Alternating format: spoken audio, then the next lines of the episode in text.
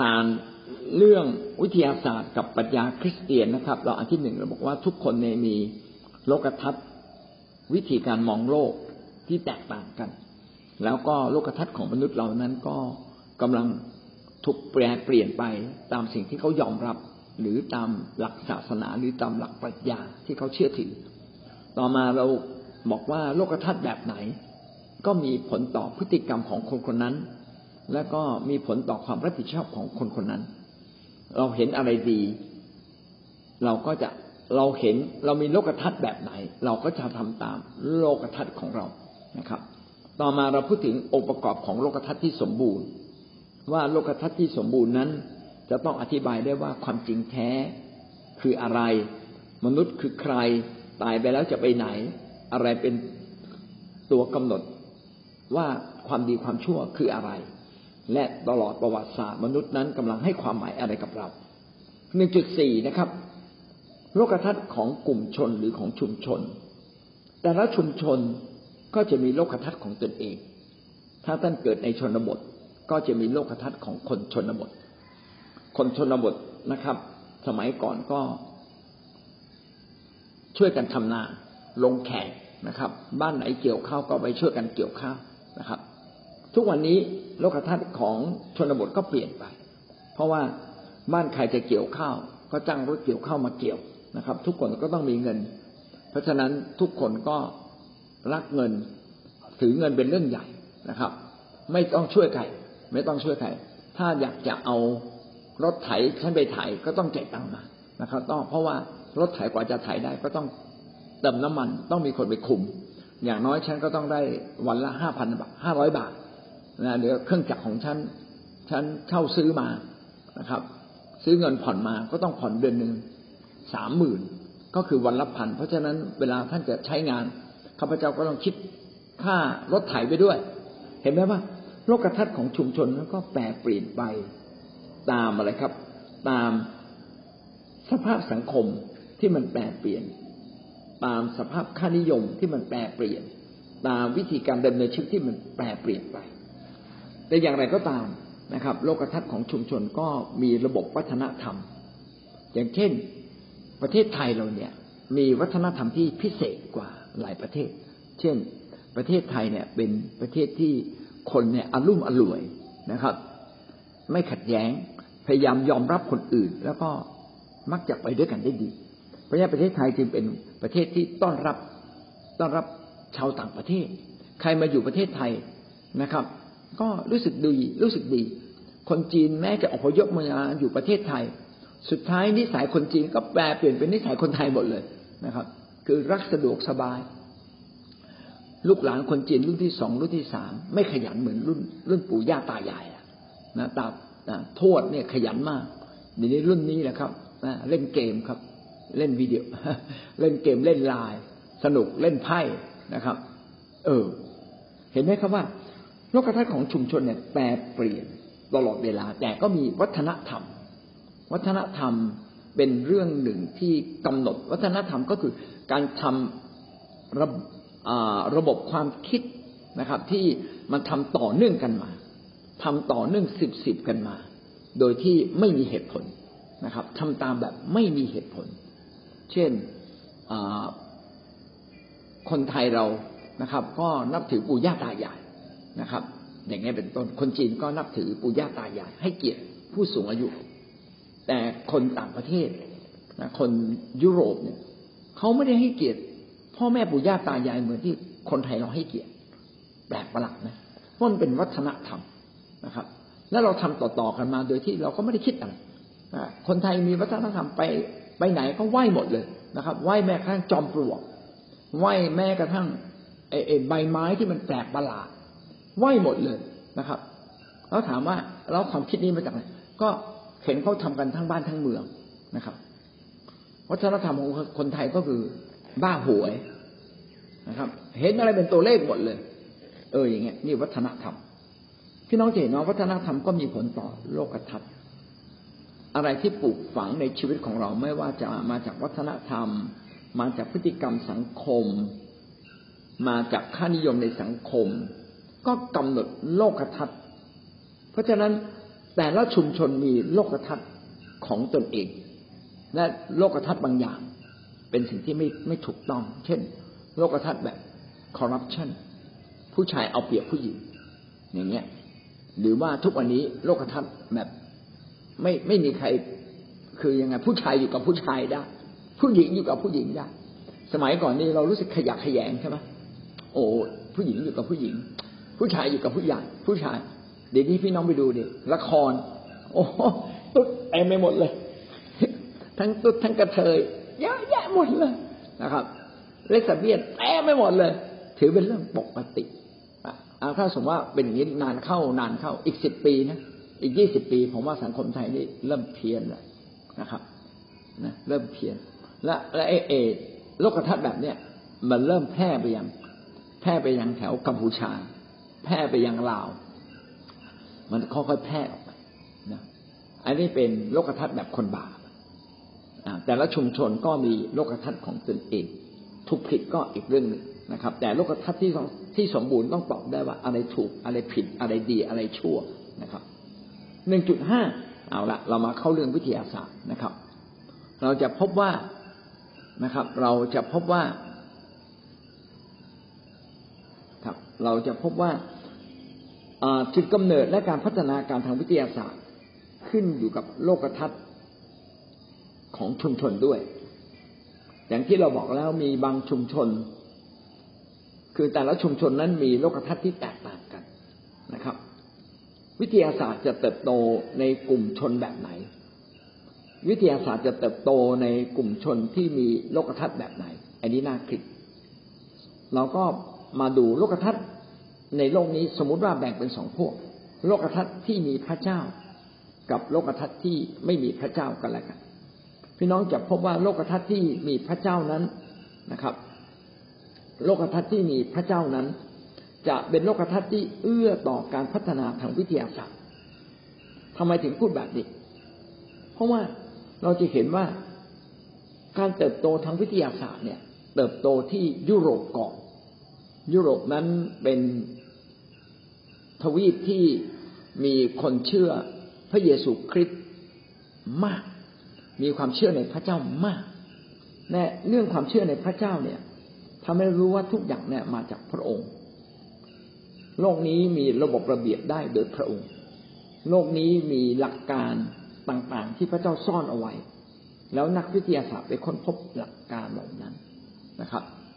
แม้ว่าพระเจ้าจะดลบันดาลหลายสิ่งหลายอย่าง แต่พระเจ้าก็อนุญาตให้โลกนี้มีหลักการในตัวมันเอง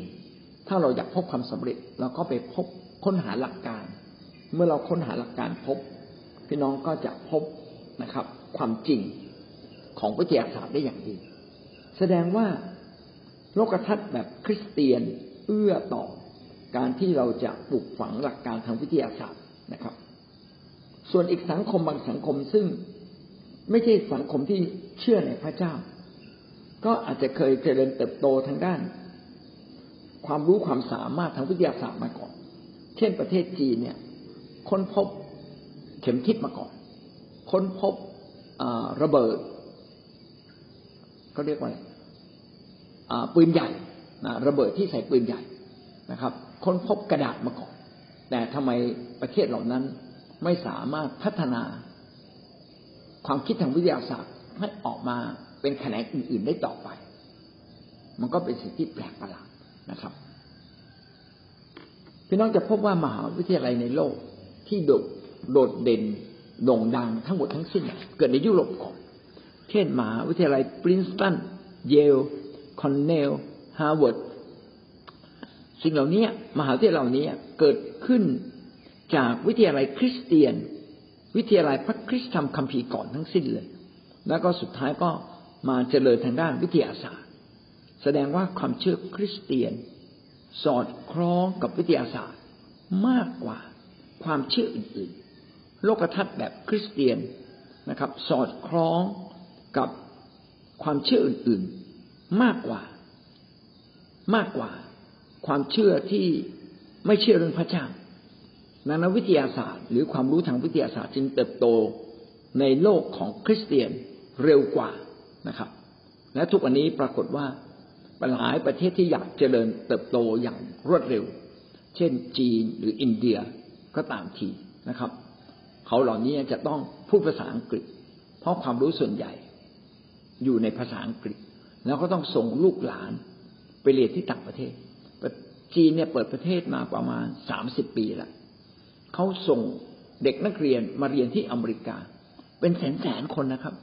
ประมาณสามแสนคนห้าแสนคน ไปเรียนที่ออสเตรเลีย ไปเรียนในเมืองที่เขาเจริญเรียนในยุโรปนะครับ มากมายเลย ส่งคนไปเรียนเพื่อกลับมาพัฒนาประเทศนะอินเดียเนี่ยเนื่องจากเป็นประเทศที่พูดภาษาอังกฤษได้ แม้จะนับถือศาสนาพราหมณ์นะครับ แต่ก็ไปเรียนรู้วิทยาการต่างๆ ของต่างประเทศมา อินเดียก็จะเป็นอีกประเทศหนึ่งที่อีกประมาณสักสิบยี่สิบปีข้างหน้า จะเป็นประเทศที่มีเต็มด้วยวิทยาศาสตร์ และก็มั่งคั่ง ทุกวันนี้ประเทศอินเดียเนี่ยเป็นแหล่งผลิตยาที่ถูกที่สุดของโลก สามารถผลิตวัคซีนผลิตยาได้เก่งกว่าประเทศไทยอีกนะครับ แล้วประเทศจีนก็กลายเป็นประเทศที่เป็นโรงงานของโลกเลยทีเดียว เพราะว่าวิทยาศาสตร์นั้นเจริญในประเทศยุโรปและอเมริกา แล้วก็คนเอเชียก็ไปเรียนแล้วก็กลับมาพัฒนาประเทศตัวเอง แต่ว่าก็ยังมีความจำกัดหรือไม่ ซึ่งเราจะดูต่อไป 1.6 นะครับ อ่า 1.5 เราก็บอกได้ว่า จุดกำเนิดและการพัฒนาวิทยาศาสตร์เนี่ยก็ขึ้นอยู่กับโลกทัศน์ของชุมชน โลกทัศน์ของชุมชนที่เป็นแบบคริสเตียนแบบการมีพระเจ้า ที่เชื่อว่าโลกนี้มีระบบระเบียบและพระเจ้าเป็นผู้ที่ควบคุม ก็มักจะเอื้อ มากกว่าสังคมหรือชุมชนที่มีโลกทัศน์แบบปฏิเสธพระเจ้า และไม่เชื่อในเรื่องของพระเจ้า เช่นอาจจะไปเชื่อเรื่องเวรกรรม จึงไม่เชื่อเรื่องของวิทยาศาสตร์มากนักนะครับ1.6นะครับคำสอนของคริสเตียนกับการเอื้ออำนวยต่อการเจริญเติบโตของคริสตจักร ไม่ใช่โทษทีครับคำสอนของคริสเตียนกับการเอื้ออำนวยต่อการเจริญเติบโตทางวิทยาศาสตร์ เราจะพบว่าเมื่อศตวรรษที่16คือประมาณเมื่อสี่ห้าร้อยปีที่แล้ว เริ่มมีการเจริญเติบโตทางวิทยาศาสตร์ ประจักษ์ชัดนะครับ เกิดขึ้นในยุโรปก่อนนะครับ เกิดขึ้นในยุโรปก่อน โดยซึ่งในยุโรปนั้นเป็นประเทศที่เชื่อเรื่องพระเยซูนะครับ เพราะว่าคำสอนของพระเยซูคำสอนของคริสเตียนนั้นเอื้อต่อการเจริญเติบโตทาง วิทยาศาสตร์ทำไมคำสอนของคริสเตียนจึงเอื้ออำนวยต่อการเจริญเติบโตทางวิทยาศาสตร์ เรามาดูด้วยกันนะครับ ก็มีสามประเด็นด้วยกัน ประเด็นที่หนึ่งนะครับ ก็คือ หลักคำสอนของคริสเตียนเราเชื่อว่าพระเจ้าสร้างโลกนี้ปฐมกาลบทที่หนึ่งข้อหนึ่งนะครับ พระเจ้าสร้างโลก สร้างทุกสิ่ง สร้างฟ้าสวรรค์และแผ่นดินโลก สร้างมนุษย์ ถ้าโลกนี้ถูกพระเจ้าสร้างและมีพระเจ้าอยู่เบื้องหลัง ก็ไม่ใช่เรื่องบังเอิญที่โลกนี้เกิดขึ้น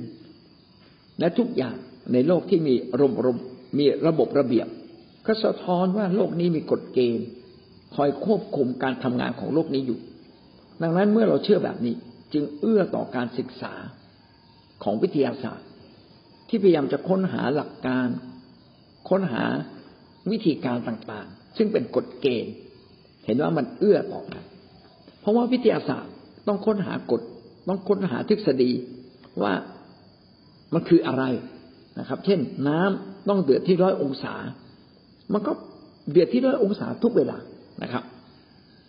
โลกนี้ต้องมีกฎเกณฑ์แรงโน้มถ่วงนะครับ ซึ่งวิทยาศาสตร์ก็พยายามหาว่าน้ำหนักมันคืออะไร น้ำหนักของวัตถุมันคืออะไรโอ้น้ำหนักมันขึ้นกับแรงโน้มถ่วง ถ้าไม่มีแรงโน้มถ่วง ก็ไม่มีน้ำหนักนะครับ ไม่มีการดึงของวัตถุให้มาเข้ามาใกล้ศูนย์กลางของโลก วิทยาศาสตร์พยายามพยายามไปค้นคว้ากฎเกณฑ์หลักการ ซึ่งกฎเกณฑ์หลักการมันสอดคล้องกับความมีระบบระเบียบของโลกนี้ที่พระเจ้าสร้างไว้ เราจึงเห็นว่าความคิดแบบคริสเตียนหนึ่งจึงสอดคล้องกับหลักการของคริสเตียนที่บอกว่า พระเจ้าเน้นสร้างโลกนี้ และโลกนี้มีระบบระเบียบได้โดยพระองค์ ข้อขอไข่นะครับ นอกจากโลกนี้มีระบบระเบียบ เพราะว่าพระเจ้าสร้างไว้ขอไข่พระเจ้าสั่งให้มนุษย์ครอบครองโลกนี้ปฐมกรรมบทที่หนึ่งข้อที่สิบหกพระเจ้าตรัสว่าให้เราสร้างมนุษย์ตามฉายาตามอย่างเรา ให้ครอบครองฝูงปลาในทะเลฝูงนกในอากาศฝูงสัตว์ ให้ปกครองแผ่นดินทั่วไป นะและสัตว์ต่างๆ ที่เลื้อยคลานบนแผ่นดิน เราจะเห็นว่าคำสั่งของพระเจ้าก็คือ ให้มนุษย์ไปครอบครอง ก็คือไปปกครอง ทัศนคติในการที่เราจะต้องไปปกครองโลก ก็แสดงว่าเราต้องทำให้โลกนี้มาเป็นประโยชน์มากที่สุดกับมนุษย์ ถูกไหมครับ เราจะปล่อยให้โลกนี้เป็นไปตามเวรตามกรรมนี้ไม่ได้ มันเปลี่ยนได้ เพราะว่าพระเจ้าต้องการให้เราไปทำ ให้โลกนี้เกิดประโยชน์สูงสุดต่อมนุษย์ จึงต้องคิดค้นตลอดเวลาจะปลูกข้าวปลูกยังไงจึงจะได้ข้าวที่เยอะที่สุด ควรจะมีน้ำแบบไหนดินควรจะเป็นแบบไหน มันก็เลยเกิดกฎเกณฑ์ขึ้นมา เพราะว่าพระเจ้าต้องการให้มนุษย์ไปครอบครอง เมื่อเมื่อมนุษย์ไปครอบครอง มนุษย์ต้องค้นหาหลักการต่างๆ เห็นไหมครับว่า การที่พระเจ้าสั่งให้มนุษย์ไปครอบครองเอา สิ่งต่างๆ ที่พระเจ้าทรงสร้าง ไม่ว่าจะเป็นฝูงสัตว์ในในในในในโลกนี้ไม่ว่าแต่ในทะเลหรือในแผ่นดินโลกทำอย่างไรให้สิ่งเหล่านี้เจริญเติบโตและเอามาใช้เป็นประโยชน์ต่อมนุษย์ นี่แหละเป็นเหตุผลที่ทำให้ หลักความคิดของคริสเตียนนั้นสอดคล้องกับวิทยาศาสตร์ เพราะว่าต้องทำให้มันรุ่งเรืองขึ้นมาทำให้มันดีขึ้นมาได้นะครับ ต่อไปข้อกอควาย ระคัมภีร์ไม่เพียงแต่บอกพระเจ้าสร้างโลก และมีระบบระเบียบโดยอยู่โดยพระองค์ และก็สั่งให้มนุษย์ไปครอบครองโลกนี้ อีกสิ่งหนึ่งที่พระคัมภีร์ได้อธิบาย ก็คือโลกนี้เต็มด้วยความบาปบาปเข้ามาในโลกนี้ทำให้ความเจริญสูงสุด ความดีเลิศสูงสุดนั้น มันถูกบั่นทอนคือโลกนี้เนี่ยเริ่มเสื่อมลง เริ่มมนหมองลง เพราะความบาปของมนุษย์นะครับ แม้ว่ามนุษย์จะ ถูกสร้างตามพระฉายของพระเจ้า ฉลาดที่สุด มีเหตุผลมีความคิดมากที่สุด แต่มนุษย์ก็มีความเป็นไปได้ ที่จะเสื่อมลงทางความคิดและการใช้หลักเหตุผล อันนี้เป็นผลที่ทำให้มนุษย์เราต้องกลับมามีการศึกษา ในหลักการของคริสเตียนเราต้องเรียนรู้พระคัมภีร์ เราต้องศึกษาหลักการของพระเจ้า เพื่อเราจะเอาชนะความเสื่อมทรามของความคิดของมนุษย์ เราต้องมีความถูก ถูกต้องความดีนะครับ เอาชนะความชั่วอันนี้จึงเป็นเหตุผลที่มนุษย์เนี่ยต้องต่อสู้ ต่อสู้กับความบาปต่อสู้กับความเสื่อมทราม เสื่อมโทรมของสิ่งต่างๆรอบข้าง นี่เป็นเหตุผลที่ทำให้คริสเตียนนั้นต้องพัฒนาตัวเอง แต่ถ้าเราไม่พัฒนาตัวเอง ความชั่วและความเสื่อมก็จะบิดเบือน การใช้เหตุผลการใช้ความคิดของเรานะครับ และเราจะรู้ได้ไงความคิดเราถูกหรือผิด ก็ต้องตรวจสอบ เนื่องจากมนุษย์อยู่ในบาปนั้นวิธีการมองวิธีการมองปัญหา วิธีการแก้ไขปัญหา จึงเสื่อมเสื่อมลงตามใจตามใจความบาปผิดในตัวเรา แต่พระเจ้าอยากช่วยเรานะครับ ดังนั้นเราจึงต้องเอาความนึกคิดของเรา เอาสิ่งต่างๆของเรา มาเปรียบเทียบกับพระคัมภีร์ เพราะว่าพระคัมภีร์เป็นการเปิดเผยอย่างสมบูรณ์ของพระเจ้า เป็นความถูกต้องอย่างสมบูรณ์ เป็นความจริงแท้อย่างสมบูรณ์ เราจึงต้องเรียนรู้ศึกษาพระคัมภีร์ เพื่อเราจะเอาชนะความบาปเพื่อจะเอาชนะความเสื่อมทรามของแผ่นดินโลกนี้ พระคัมภีร์เขียนได้หมดเลยนะครับ ว่าการปกครองที่ถูกต้องต้องเป็นอย่างไรนะครับ พ่อแม่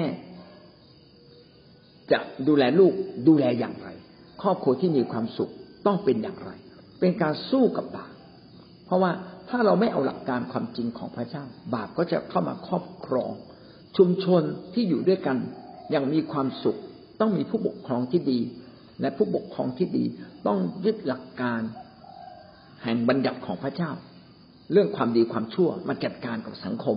มาแก้ไขสังคมไม่เอาผลประโยชน์ส่วนตัว นี่เป็นสิ่งที่พระคัมภีร์ได้เขียนไว้หมดแล้ว แต่มนุษย์เสื่อมลงจากความดีของพระเจ้า และเราอยากจะกลับมาดี เราจึงต้องพาตัวเรากลับมาสู่พระเจ้า เพื่อพระเจ้าจะได้มีอิทธิพลต่อชีวิตของเรานะครับ ดังนั้นเราจะเห็นว่าเรื่องของวิทยาศาสตร์นั้นเป็นเรื่องที่พยายามทำให้โลกดีขึ้น ซึ่งมันสอดคล้องกับหลักการของคริสเตียน หลักการของการมีพระเจ้านะครับว่าเราจะดีขึ้นได้อย่างไร ก็พระเจ้าก็บอกไว้หมดแล้ว เขียนไว้ในพระคัมภีร์แล้วแล้ว นักวิทยาศาสตร์ หรือนักสังคมศาสตร์ นักเศรษฐศาสตร์ต่างๆ ที่อยากจะรู้ว่าโลกนี้ต้องดีอย่างไร เขาพยายามไปค้นคว้า สุดท้ายก็มาสอดคล้องกับหลักการของพระเจ้าที่เขียนไว้ในพระคัมภีร์อยู่ดี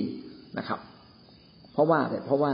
พระคัมภีร์ของพระเจ้านั้นเป็นหลักการทางวิทยาศาสตร์ มีกฎระเบียบที่เขียนไว้เรียบร้อยแล้ว ส่วนนักวิทยาศาสตร์เมื่อคิดอะไรได้เป็นทฤษฎีก็ต้องไปทดสอบไปทดลองทดสอบทดลอง แล้วก็ปรากฏว่าสิ่งที่นักวิทยาศาสตร์ทดสอบทดลอง ก็สอดคล้องกับหลักการของพระเจ้า อย่างไม่ผิดเพี้ยนเลยนะครับ อาจจะมีบางอย่างที่ยังไปไม่ถึงพระเจ้า เช่นยังไม่ยอมรับว่า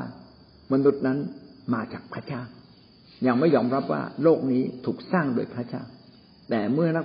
วิทยาศาสตร์ค้นคว้าไปเรื่อยๆ วันหนึ่งเขาจะพบว่า